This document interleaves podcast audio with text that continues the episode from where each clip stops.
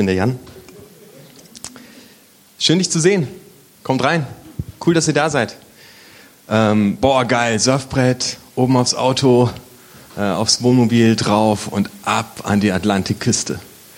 Wie geil ist das denn? Roadtrip. Ähm, ich liebe äh, so Road-Movies ohne Ende, ähm, wo Leute total bekloppt einfach durch die Gegend fahren und, und hammermäßige Sachen erleben. Und ich stelle fest, in meinem Leben ist das total ähnlich. Äh, ich erlebe hammermäßige Sachen äh, mit Gott, wo der auf einmal da ist und ich denke so, hey, so, das, das kann irgendwie gar nicht wahr sein. Ähm, neulich saß ich mit Rehanne und Hussein äh, im, im Büro und wir brauchten dringend Möbel für sie, weil sie eine eigene Wohnung bekommen haben. Und dann haben wir aufgemalt Tische und Stühle äh, und was alles gebraucht wird. Und dann habe ich gesagt, so komm, äh, auf der Reise brauchen wir jetzt einfach Gott, wenn wir, wenn wir diesen Kram haben wollen, diese, diese Möbel. Und wir haben zusammen gebetet und zeitgleich rief bei mir zu Hause äh, bei meiner Frau eine Dame an und sagte, ja, guten Tag, ich weiß nicht, ob ich bei Ihnen richtig bin. Wir haben, äh, ich, ich löse meine Wohnung auf und ich habe ein paar Möbel abzugeben. Und ich dachte, wow, wie krass ist das, äh, als ich das mitbekam. Und äh, ja, zwei Wochen später rief mich die Dame an und sagte, äh, Herr Pastor, da ist wirklich ein Wunder passiert irgendwie. Ähm, die drei haben mich nochmal besucht und für mich gekocht. Und ich bin total glücklich, dass ich die Sachen äh, so abgeben konnte. Und ich dachte so, yeah, wie cool ist das denn? Mit Gott unterwegs zu sein, ist einfach ein, äh, einfach ein, ein, ein guter Roadtrip. Äh, es ist genial, mit ihm zusammen unterwegs zu sein. Ich gehe heute mit euch in eine Geschichte, in der äh, ein, ein ganzes Volk auf einem Trip unterwegs ist. Ähm, dazu gleich mehr. Jedes, je, jeder hat irgendwie so ein, so ein Ziel im Leben, oder? Also kleine Jungs ähm, träumen davon, Feuerwehrmann zu werden, zum Beispiel. Kleine Kinder können schon ganz genau formulieren, was sie mal werden wollen, ähm, wenn sie groß sind. Ich behaupte, dass jeder Mensch in seinem Leben ein Ziel hat. Jeder. Manche können das total krass äh, formulieren und sagen, hey, ich will später Architekt werden oder ich möchte mal ein eigenes Haus im Grünen haben oder mir ist es wichtig, im Management auf diese Stufe aufzusteigen. Bei anderen ist das mehr so, dass sie sagen, hey, ich will ein entspanntes Leben haben. Ich will einfach äh, ein friedliches Leben haben, äh, genug zu essen und zu trinken, aber ich mache mir jetzt nicht so eine Strategie. Mein Ziel ist, ich mag es gerne entspannt. So, meine Frage an dich ist, was ist, was ist dein Ziel? Dieses Ding, wo du, wo du hin willst. Wo, wo ist deine Heimat? Das, wo du hinkommen möchtest, wo du dich wohlfühlst, wo du weißt, so hier bin ich am richtigen Platz. So, was ist, was ist dein Ziel? Ähm, diese, diese Leute, von denen ich dir jetzt erzähle, die, die haben ein Ziel. Sie waren bisher Sklaven. Du kennst vielleicht die Geschichte aus dem Konfi-Unterricht oder aus dem Kindergottesdienst noch von Josef. Äh, dieser Josef wurde in den Brunnen geschmissen von seinen Brüdern, dann wurde er als Sklave verkauft nach Ägypten und hat dort eine Riesenkarriere gemacht. Er war der höchste Berater des Pharaos. Äh, ein richtig steiler Aufstieg. Dann wurden allerdings die äh, Israeliten, so, so hießen, hieß das Volk, das, aus, ähm, das sich um Josef herum in, in Ägypten gewachsen ist, ähm, versklavt, weil sie zu stark wurden. Und es kam der Tag, ähm, an dem sie Mose, an dem Gott Mose zum Anführer beruft und sie werden befreit. Und sie verlassen ähm, die Gefangenschaft und es geht los. Und sie wollen, sie wollen frei sein. Sie wollen endlich frei sein und sie wollen endlich im Leben ankommen. Sie haben von Gott ein Land äh, verheißen bekommen, in das, sie, in das sie gehen können und sie wollen in Frieden leben. Dies, diese Sklaven wollen in, in Freiheit leben und das ist ein Riesenprojekt. Da zieht jetzt ein ganzes Volk aus der Gefangenschaft raus und in ein Land, ähm, das Gott ihnen verheißen hat. Und die, äh, die haben auch alle, jeder einzelne von denen hat eine Vision in seinem Herzen, der da aus der Gefangenschaft, aus der Sklaverei rausgeht. Die, ähm, der eine sagt vielleicht, wenn ich in Freiheit bin, dann werde ich Bauer. Ja, oder der nächste sagt, wenn ich in Freiheit bin, dann werde ich Viehhirte. Und der dritte sagt, wenn ich in Freiheit bin, dann werde ich IT-Consultant ein anderes Mädchen sagt, wenn ich in Freiheit bin, dann werde ich Model. Und so träumen sie alle ihr Ding, was sie in der Freiheit tun werden. Und ich lese euch äh, jetzt vor wie, das, wie diese ganze Story beginnt. Da bräuchte ich mal Vers 17. Als der Pharao das Volk endlich ziehen ließ, führte Gott sie nicht am Mittelmeer entlang und durch das Land der Philister, obwohl das der kürzeste Weg gewesen wäre. Gott dachte, wenn das Volk dort auf Widerstand stößt und kämpfen muss, ändert es seine Meinung und kehrt wieder nach Ägypten um. Darum ließ er das Volk einen Umweg machen und führte es durch die Wüste den Weg zum Schilfmeer. Geordnet wie eine Armee zogen die Israeliten aus Ägypten heraus. Ich habe das mal nachgeschaut, da steht ja tatsächlich, ähm, Gott lässt dieses, führt dieses Volk äh, aus der Gefangenschaft raus und es gibt einen Shortcut. Also es gäbe eine Abkürzung. Achtung, das musst du dir jetzt vor Augen führen. Die hätten innerhalb von zehn Tagen, hätten die an ihrem Ziel sein können. Wenn du ein bisschen die Bibel kennst, weißt du, in Wirklichkeit sind die 40 Jahre lang durch die Wüste gelatscht. Die hätten aber innerhalb von zehn Tagen, hätten die dort sein können. Also vergleich das mal. Zehn Tage und äh, 40 Jahre Wüstenwanderung. Äh, so, du kannst einen Direktflug nach New York nehmen oder du kannst da irgendwie über, über Kamerun äh, hinwandern. So, so, dann triffst du vielleicht Steves Verwandtschaft. Erstmal schwimmen. also die müssen ähm, einen, einen, einen, krassen, einen krassen Umweg gehen. Ähm, denn dort auf diesem Shortcut, das sind die Philister, das ist so ein feindliches Volk und dort gibt es jede Menge ägyptische ähm, Grenzposten. Also es wäre eine, eine haarige Sache gewesen und Gott denkt sich, hey, wenn die direkt am Anfang kämpfen müssen, äh, dann, dann wird das nichts. Umwege. Keiner hat Bock auf einen Umweg im Leben, oder? Umwege sind scheiße. Gott kennt uns besser, als wir selbst uns kennen. Und Gott checkt, die sind noch nicht bereit die sind noch nicht so weit. Die müssen noch ganz viel Erfahrung machen. Die müssen noch richtig viel lernen. Ein Kampf, für den du noch nicht bereit bist, der wird dich killen. Der bringt dich um. Ich wollte vor zwei Jahren, ich habe das hier schon mal erzählt, so unbedingt dieses Haus kaufen. Und wir haben uns quergelegt und wir haben unternommen, was wir konnten. Wir hätten das umbauen müssen und es war knapp mit der Finanzierung, aber wir hätten das irgendwie hingekriegt. Und ich stehe auf der Terrasse und ich höre eine Stimme Gottes, die sagt, ich habe was Besseres für dich, Jan. Und ich habe dem Verkäufer abgesagt. Vier Monate später war klar, ich werde nochmal Vater. Unser gesamtes Finanzkonzept wäre zusammengeklappt. Meine Frau hätte nämlich arbeiten gehen müssen. Jetzt habe ich eine wunderbare Tochter. Gott hat gesagt, ich habe was Besseres für dich, Jan. Du bist noch nicht bereit dafür. Es ist noch nicht an der Zeit. Wenn wir mit dem Kopf durch die Wand wollen und versuchen, es mit unserer eigenen Kraft zu machen, dann wird uns der Kampf killen. Es macht uns platt. Was wäre, wenn, wenn, wenn Gott die Israeliten über die Abkürzung geführt hätte? Ich glaube, wenn die so ganz easy, cheesy da angekommen wären in, in ihrem verheißenen Land, die wären Tyrannen geworden. Die wären unreif gewesen. Die wären beim ersten Gegenwind, der gekommen wäre, wären sie umgeknickt. Hätte Gott ihnen den, den Hintern gepudert, hätten sie nicht diese Stärke entwickeln können. Vielleicht denkst du, Gott pudert dir den Hintern oder das Leben pudert dir den Hintern. Pustekuchen. Irgendwann kommt ein sehr, sehr krasser Gegenwind. Und Gott nutzt diese, diese, diesen Gegenwind, um, um dich zu formen, damit dein Vertrauen in ihn wächst, damit deine Größe wächst, damit deine Erfahrung wächst, damit du stärker wirst. Gott führt uns auf Umwege und Umwege nerven uns. Aber Gott kennt uns viel besser. Das Spannende ist, den tiefsten Frieden erlebe ich bei den Menschen, die tiefstes Leid durchlitten haben. Ist euch das schon mal aufgefallen?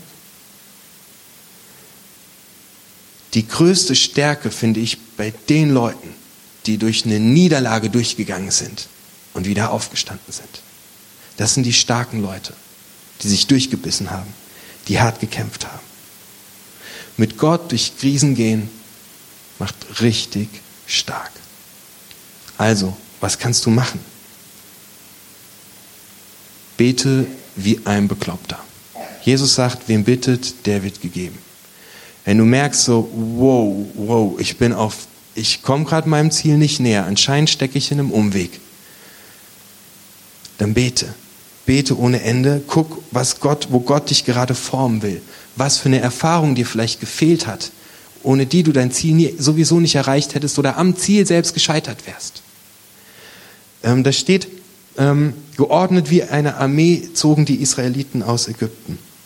Achte, wenn du, wenn du auf dem Umweg gehst, auf deine innere Ordnung. So eine Krankheit kann ein Umweg sein. Eigentlich willst du nächste Woche sofort wieder zur Arbeit. Jetzt ist dein Kind krank. Jetzt bist du selbst krank. Und du kommst nicht da an, wo du ankommen willst, jedenfalls nicht so schnell. Also achte auf deine innere Ordnung. Frag dich, so was, was, was gibt mir auf diesem Umweg gerade Halt? Also zum Beispiel dein Taufvers. Als du getauft wurdest, hast du einen Vers bekommen. Oder als du als Kind getauft wurdest, hast du einen bekommen. Oder jemand hat irgendwann einen Vers für dich gehabt. Schreib dir solche Sachen auf und hol die raus. Mir hat mal ein Seelsorger einen Vers gegeben aus Philippa 4. Ich vermag alles durch den, der mich stark macht. Wenn ich auf meinem Umweg rumlaufe, hole ich mir den Vers raus. Boah, das hilft mir. Schreib dir deine Gottesbegegnungen auf. Schreib sie auf. Wir vergessen es so schnell. Schreib sie auf, dass du es rausholen kannst, wenn du auf dem Umweg bist. Ähm, mach dir, mach dir, ähm, äh, nee, gute Freunde. Klage guten Freunden nicht nur dein Leid und jammer nicht nur von deinem Leid, sondern frag sie, ob sie für dich beten. Bete. Und wenn du eine Sache aus dieser Predigt heute mitnimmst, kannst alles vergessen. Ein Ohr rein, ein Ohr raus. Bete.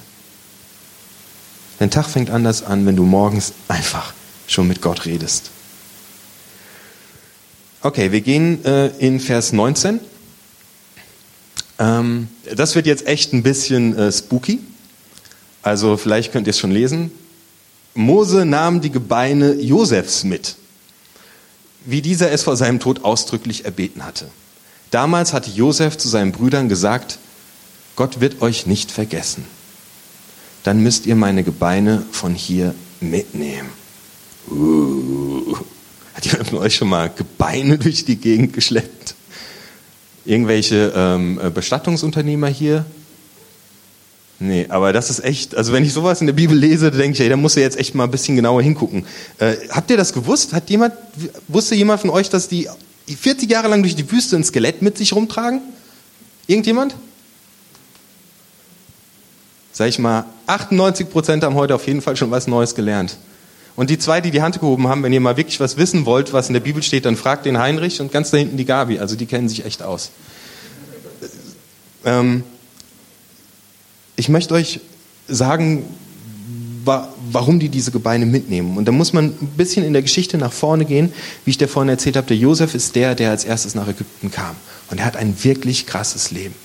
Der wurde als Sklave verkauft und er wurde äh, wieder hör dir die Geschichte mal an unter dem Aspekt an seinem Ziel ankommen. Okay? Der wurde als Sklave verkauft und in einen Brunnen geschmissen. Von seinen eigenen Brüdern. Tiefer kannst du nicht fallen. Von seinen eigenen Brüdern in einen Brunnen geschmissen und als Sklave verkauft.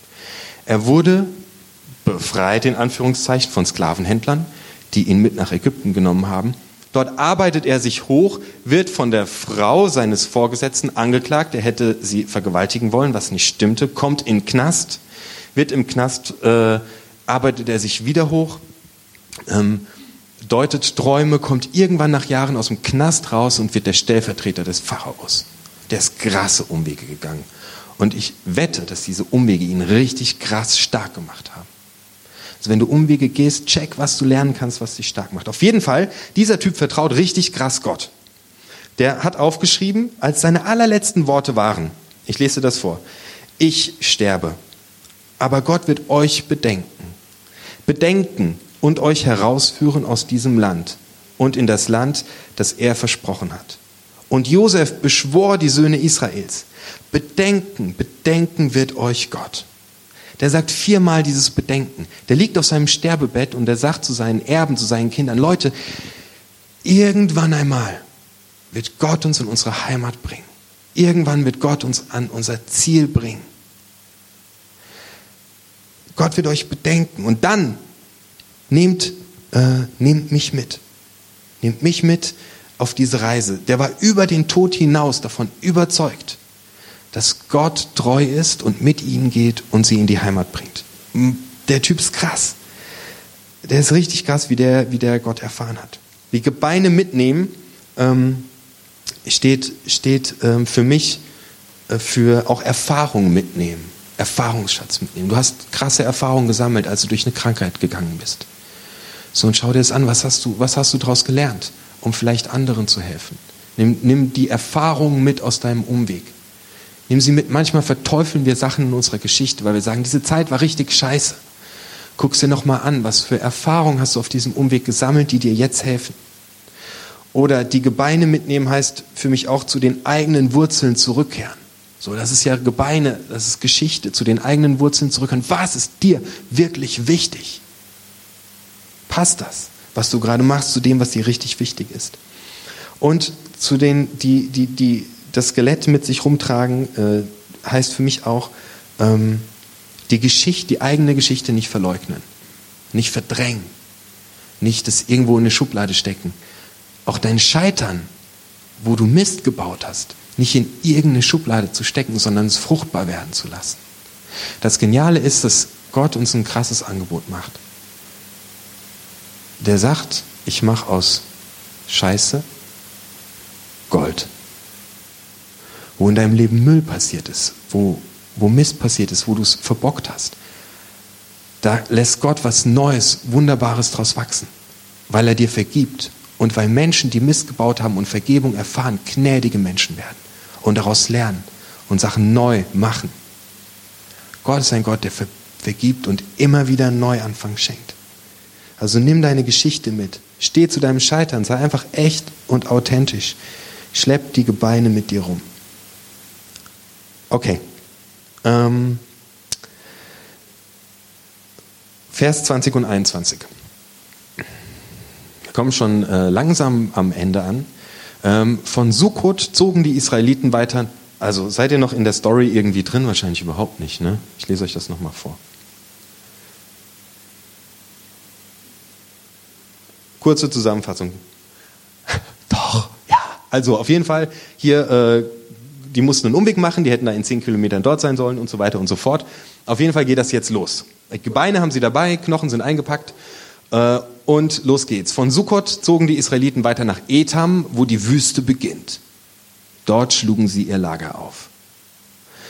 Während der Wanderung ging der Herr tagsüber in einer Wolkensäule vor ihnen her, um ihnen den Weg zu zeigen, und nachts in einer Feuersäule, um ihnen zu leuchten. So konnten sie Tag und Nacht unterwegs sein.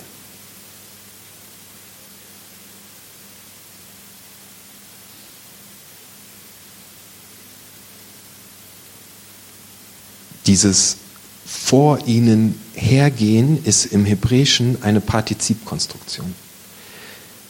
Das heißt, es, du kannst es als Titel nehmen. Es steht eigentlich, Gott ist der Vorhergehende, der dir vorausgeht.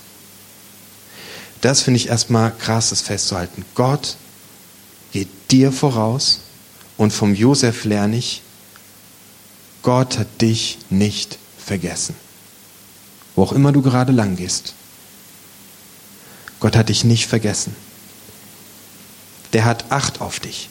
Der sucht dich. Der vermisst dich. Gott hat dich nicht vergessen. Er ist der, der dich anführt. Und jetzt finde ich das total spannend. Die lagern ähm, am Rand der Wüste.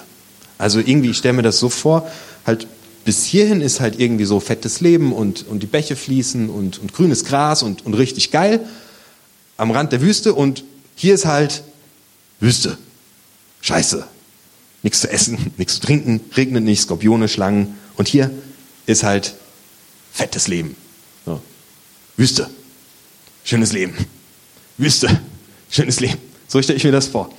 Und in meinem Leben stelle ich fest, Wüste und schönes Leben, die sind oft to total dicht beieinander. Also die, die, die, die, die da gibt so eine, so ein, du kannst einen Schritt machen und du steckst, du steckst in der Wüste. Du kannst morgens noch äh, himmelhoch hoch, hoch jauchzend sein und es ist ein Megatag und dir passiert was auf der Arbeit und du stehst auf einmal in der Wüste. Also es ist so total dicht zusammen. Das ist wie ähm, bei diesen Haribo äh, sauren Goldbeeren. Also du nimmst sie in den Mund und die sind total sauer, ja, wie das Leben manchmal sauer sein kann und, und dann sind die total süß. Felix, vielleicht kannst du dir einfach mal ein paar nehmen und die Packung rumgeben. Also das ist wie bei diesen, wie bei diesen Goldbeeren. Manchmal hast du äh, hier noch gerade das pralle Leben und hier ist die, die Wüste. Wüstenzeiten sind der Horror.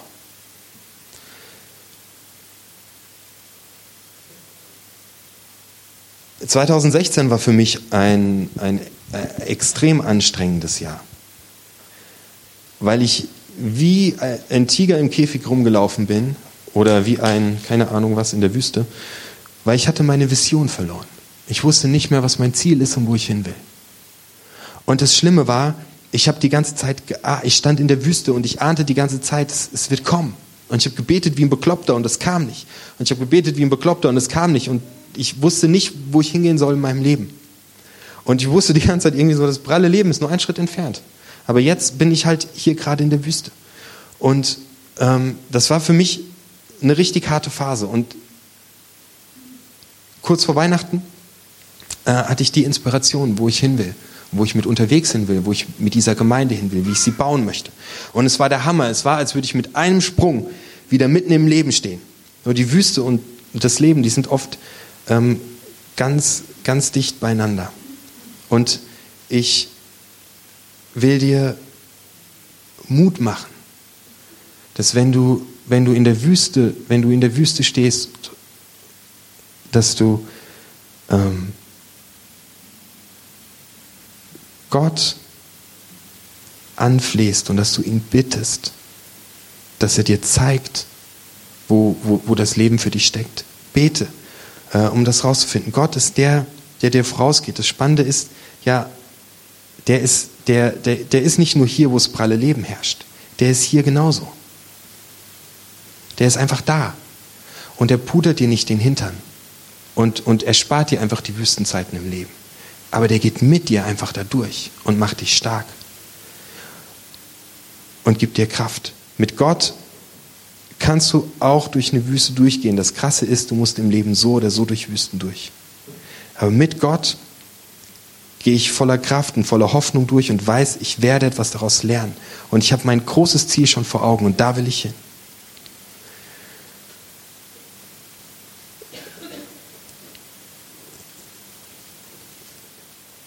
Vers 21 und 22. Ähm, habe ich, noch, hab ich noch eine Folie, Tobi? Kannst du mir die geben? Jeden Tag war die Wolkensäule. Ach, machen wir noch mal eins vor. Da habe ich noch was entdeckt. Wie geil ist das denn? Guck mal, eigentlich müsste, eigentlich müsste, uns, die Halb, eigentlich müsste uns die Bibelgesellschaft Tantieme bezahlen. Hier steht nämlich unterwegs. Hier? Voll geil. Achtung. Also, weil ich merke gerade, meine Auslegung war gerade ein bisschen mau, ja? So, gibt ihr alle, habt ihr alle gedacht, aber nicht gesagt. Aber hier steht halt was richtig Geniales. Lass dir das nochmal auf der Zunge zergehen. Während der Wanderung ging der Herr tagsüber in einer Wolkensäule vor ihnen her, um ihnen den Weg zu zeigen, und nachts in einer Feuersäule, um ihnen zu leuchten. So konnten sie Tag und Nacht unterwegs sein. Hey, das heißt, nicht nur, dass Gott im prallen Leben und in der Wüste mit dir unterwegs ist, er sagt, ich bin auch Tag und Nacht mit dir unterwegs. Also ich höre jetzt auf, das irgendwie auszulegen. Das ist einfach ein Versprechen an dich. Dass Gott sagt, wenn du in der Nacht bist, denk nicht, ich hätte dich verlassen. Ich bin da. Und wenn es Tag ist und die Sonne brennt, ich bin da. Und wenn du in der Wüste bist oder im prallen Leben, ich bin da. So konnten sie Tag und Nacht unterwegs sein.